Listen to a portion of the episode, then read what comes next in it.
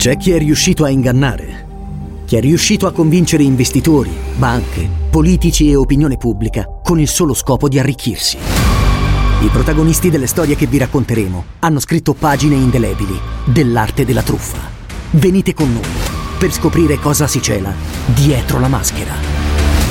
T-Podcast presenta Storie vere, soldi falsi. Ascoltalo ora su Spotify.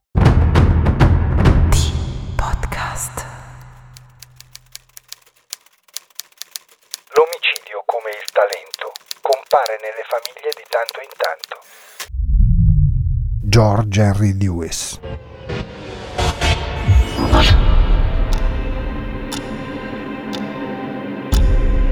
L'Italia è stata teatro di crimini feroci e per molti di questi non è mai stato trovato il colpevole. Non è mai stato trovato il colpevole. Noi ve ne raccontiamo una parte.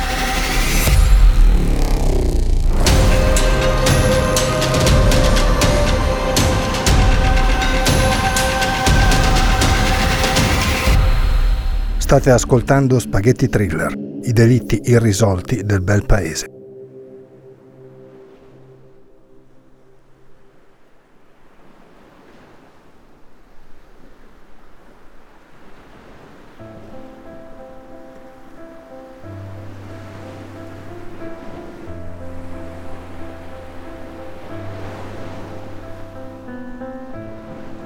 Quasi 30.000 abitanti, incastonata tra Lavagna e Zoagli, insediamento urbano di cui si ha notizia fin dal VII secolo a.C.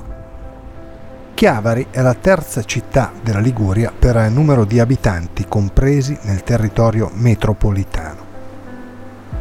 C'è il mare a Chiavari, c'è l'aria buona e il vento che distribuisce lo iodio per tutta la città.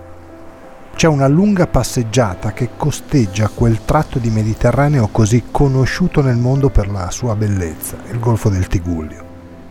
E c'è il turismo, che ne fa una delle località più note del Levante Ligure oltre che dell'intero stivale.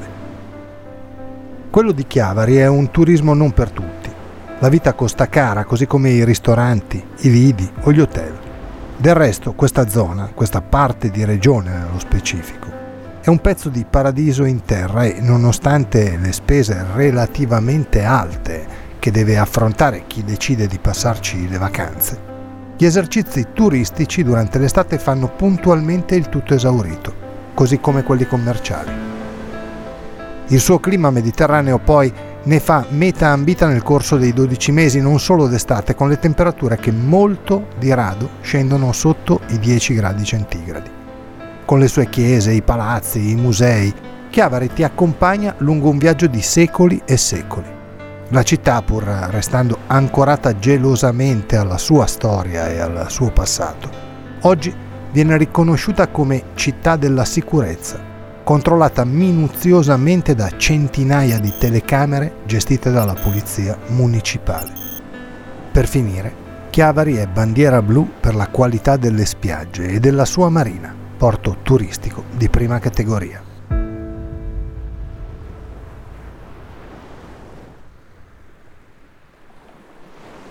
In questo luogo, che sembra appartenere più a un mondo di quelli che ci piacerebbe tanto, nelle nostre fantasie di bambini, non capitano cose brutte. Oddio, non è che non capitino, è che non possono capitare. Non è immaginabile, non lo era nemmeno per i suoi abitanti, probabilmente, fino a lunedì mattina di tanti anni fa. Una giornata quasi primaverile, senza quel caldo che durante l'estate ti spinge a cercare il refrigerio delle acque, delle onde, della brezza marina. Lunedì mattina, sereno, ma neanche troppo. Lunedì mattina, 6 maggio 1996.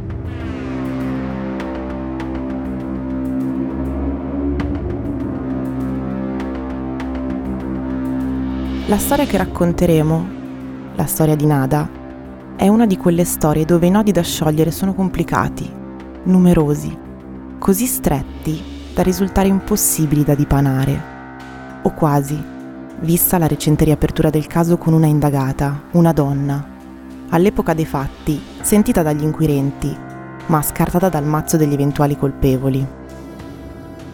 Perché questa storia, fin da principio, è partita col piede sbagliato, e non per colpa di chi indaga, ma per una serie di coincidenze sfortunate, perché di questo si deve parlare, non certo di pressapochismo. Anche se una serie di errori, durante le indagini, sono stati commessi. Quindi ripartiamo da quel lunedì mattina, quel 6 maggio 1996. Chiavari, in via Marsala 14. È un condominio silenzioso dove, per ammissione stessa di chi lo vive o lo abita, i rumori sono ridotti al minimo, dove le porte non si sbattono perché dà fastidio al prossimo, dove non si alza la voce e neppure la radio, lo stereo o la televisione. Un condominio tranquillo, quattro passi da Corso Dante e Piazza Roma, pieno centro cittadino. In quel palazzo, al primo piano, c'è uno studio commercialista in quello studio, oltre al titolare, Marco Soracco, lavora una bella ragazza ormai da 5 anni, da quando ha terminato gli studi secondari rinunciando volontariamente all'università. Lei si chiama Nada Cella, ha un grande senso del dovere e del lavoro, è compassata, forse fin troppo. Vive coi genitori, non è fidanzata o perlomeno nulla di ufficiale, caratterialmente schiva e chiusa, simile alla terra a cui appartiene poco propensa a dare confidenza a chi non frequenta da tempo. Per certi aspetti anche diffidente. Ma non è un male, anzi. Nada ha una vita limpida, abitudinaria, uscite sempre quelle, sempre con le stesse persone, sempre gli stessi itinerari, sempre gli stessi interessi. Non si concede al primo che capita, in amore trova sempre qualcosa che non funziona nell'uomo che le sta di fronte aspettando il principe azzurro, la favola. Chi prima o poi la prenderà e la porterà via con sé. Anche perché, racconta chi le stava vicino, Nada si era stancata di quel lavoro, lo svolgeva con molto distacco, pur continuando ad essere puntuale e precisa, attenta e ordinata. Però qualcosa si era rotto, quantomeno incrinato. Qualcosa che la ragazza non ha mai voluto raccontare a nessuno.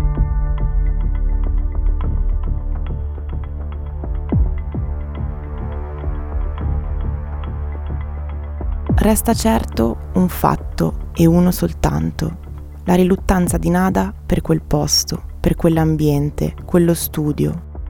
Nulla però che possa lasciar presagire chissà quale terribile avvenimento, segreti nascosti, strani giri, conti che non tornano. Però, però qualcosa di strano, osservando con attenzione la vita metodica di Nada, c'è. E come? C'è che il sabato precedente il suo omicidio, giorno 4 maggio, Nada va allo studio. Cosa ci vada a fare resta un mistero, uno di quelli che riempiono questa storia per molti aspetti impenetrabile. Sta di fatto che Nada, raccontavamo, va allo studio, accende il computer e lavora. Ma a cosa lavora? Sabato, per lei, è giorno libero, e non è mai capitato, nei cinque anni alle dipendenze del Saracco, che la ragazza sia andata a lavoro nei giorni di chiusura. Inoltre, per instillare l'ennesimo enigma a un avvenimento che è infarcito di rebus, la madre del commercialista, che vive col figlio al piano superiore, entra nello studio incrociando Nada e nota che la ragazza sta mettendo in borsa qualcosa. Sì, ma qualcosa cosa? Non lo sappiamo e con tutta probabilità non lo sapremo mai. Nada esce dallo studio quel mattino verso le 10. È sempre la madre del Saracco a confermarlo. Così come la donna delle pulizie afferma che Nada, quel sabato, entra nello studio alle 10.20. E quindi chi ha acceso il computer alle 8.17 dello stesso sabato mattina? Perché quel computer è stato acceso in precedenza Così come, dopo l'uscita di Nada dallo studio, lo stesso computer si riaccende alle 10.07. Ma chi lo riaccende? La ragazza no.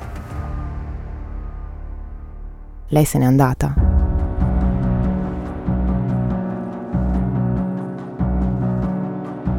Nada torna a casa e passa il resto della giornata come sempre, come se tutto fosse normale, come ogni tranquillo fine settimana. Prende l'auto e, insieme alla madre, si reca nel paese dei suoi genitori, Alpe Piana, entroterra Ligure, una cinquantina di chilometri da Chiavari, oltre un'ora da percorrere tra curve, salite e discese, dove trascorre insieme a loro anche la domenica. Fine settimana tranquillo, per l'appunto. Nessun incontro, nessun segreto, nessuna storia. Anche se, oggettivamente, quella puntata allo studio il mattino di sabato continua ad essere incomprensibile.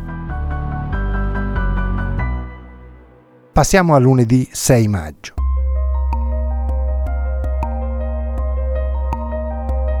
La mamma di Nada si alza in ritardo, colpa della sveglia malfunzionante.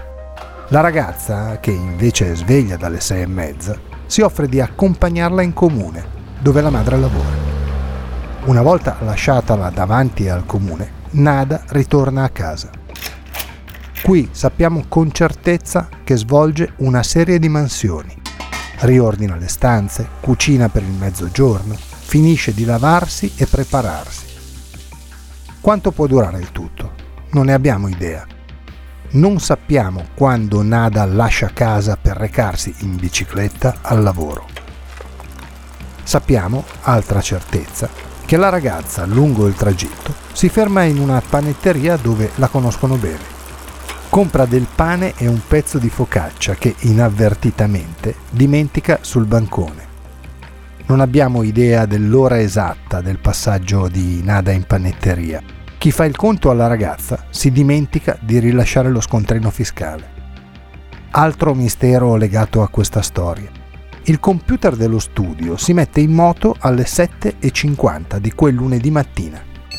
Certo, potrebbe essere stata Nada a farlo, a presentarsi sul posto di lavoro in largo anticipo, del resto non è la prima volta che capita. Ma siamo certi che tra il ritorno dal comune, i mestieri che svolge a casa, la doccia, il prepararsi, il percorso in bicicletta con annessa sosta in panetteria passi meno di un'ora. Ammettiamo che sì, anche se non ne siamo del tutto convinti né certi, anche perché altrimenti bisognerebbe capire chi avrebbe potuto far partire il computer.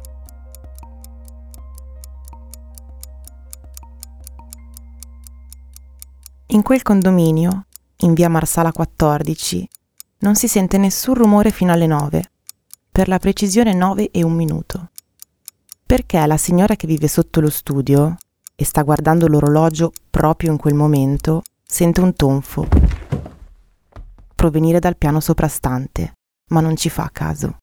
La gente va al lavoro, a scuola, si lava, si veste, fa colazione. Sicuramente sarà uno di quei rumori, nulla di particolarmente grave. Poco prima delle nove e un quarto, Marco Soracco, il commercialista, scende le scale ed entra nello studio di sua proprietà. Nulla di anomalo da segnalare, almeno stando a quanto l'uomo racconta. Le tapparelle sono alzate, la luce dell'ingresso accesa, come quando si riceve un cliente, altrimenti quel locale, quell'anticamera che si allarga a modi open space, si troverebbe al buio. Suona il telefono. Nada non risponde. Il signor Soracco alza la cornetta dopo un certo numero di squilli nessuno dall'altra parte. Pensando a un fax, l'uomo va verso l'ufficio di Nada e appena entra si accorge.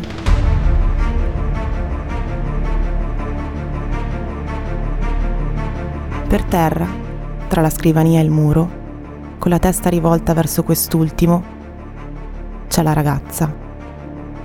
È in un lago di sangue, ma ancora viva. Il soracco corre a chiamare i soccorsi che giungono pochi minuti dopo.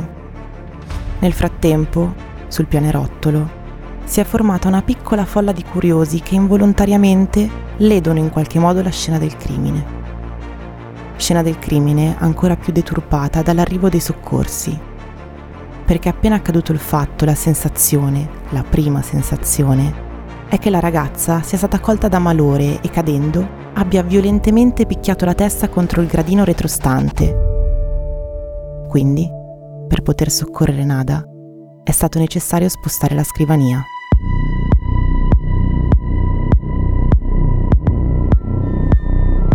L'ambulanza correrà a sirene spiegate verso l'ospedale. La ragazza verrà operata d'urgenza ma morirà qualche ora dopo, senza aver mai ripreso conoscenza. E i medici all'ospedale si accorgono immediatamente di un fatto.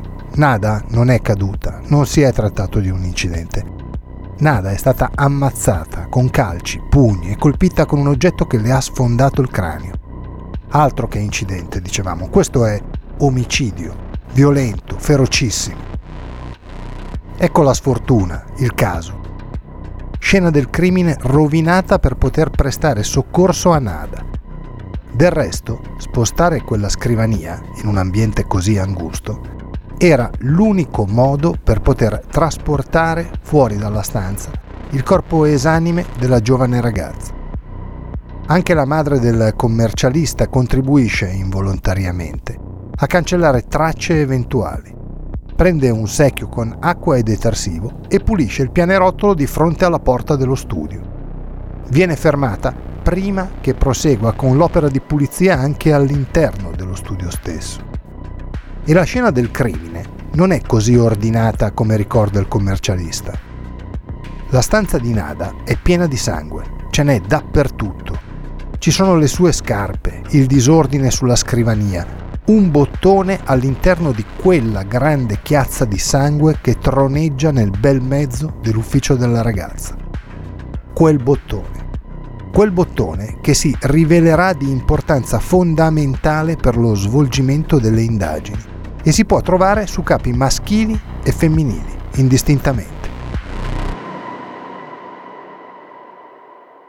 Cosa ci fa il suo libretto di lavoro all'interno della borsa che le autorità restituiscono ai genitori.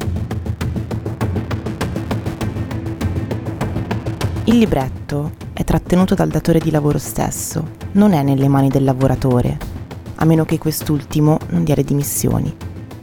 L'ennesimo quesito che non trova risposta.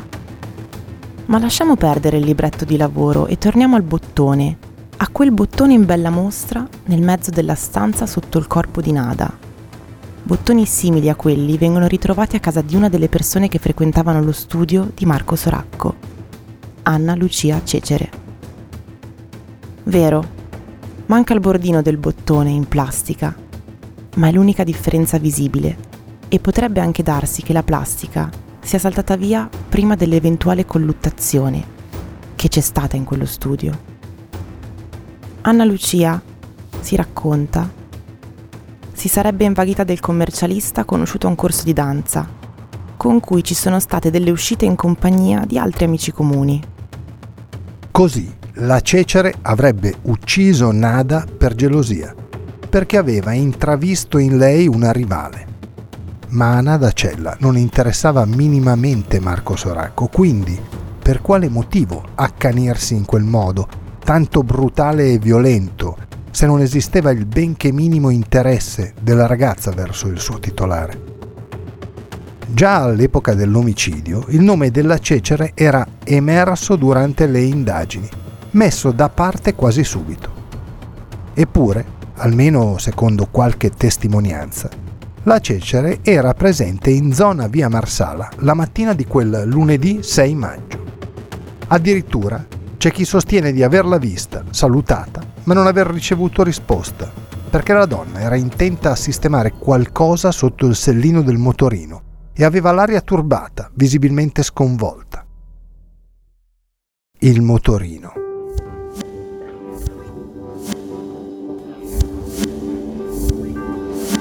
Oggi la Procura di Genova ha fatto sequestrare quel motorino per farlo analizzare centimetro dopo centimetro con la speranza di trovare anche una minima traccia di DNA che possa in qualche modo legare Nada alla Cecere. C'è da dire che all'epoca dell'omicidio Cella la polizia aveva analizzato il motorino in questione, senza trovare alcun riscontro. Nel frattempo anche Marco Soracco e sua madre sono indagati per false informazioni fornite al pubblico ministero. Un omicidio particolare, un omicidio dove chi uccide non viene visto entrare da nessuno, nonostante il via vai del palazzo, e dove, soprattutto, chi uccide può uscire impunemente, sporco di sangue, senza incontrare nessuno, in un condominio pieno di gente. Sono passati anni, decenni addirittura. Nada deve avere giustizia. Che gli inquirenti facciano del loro meglio per assicurare un violento assassino alla sua giusta pena, che è il carcere, senza la minima ombra di dubbio.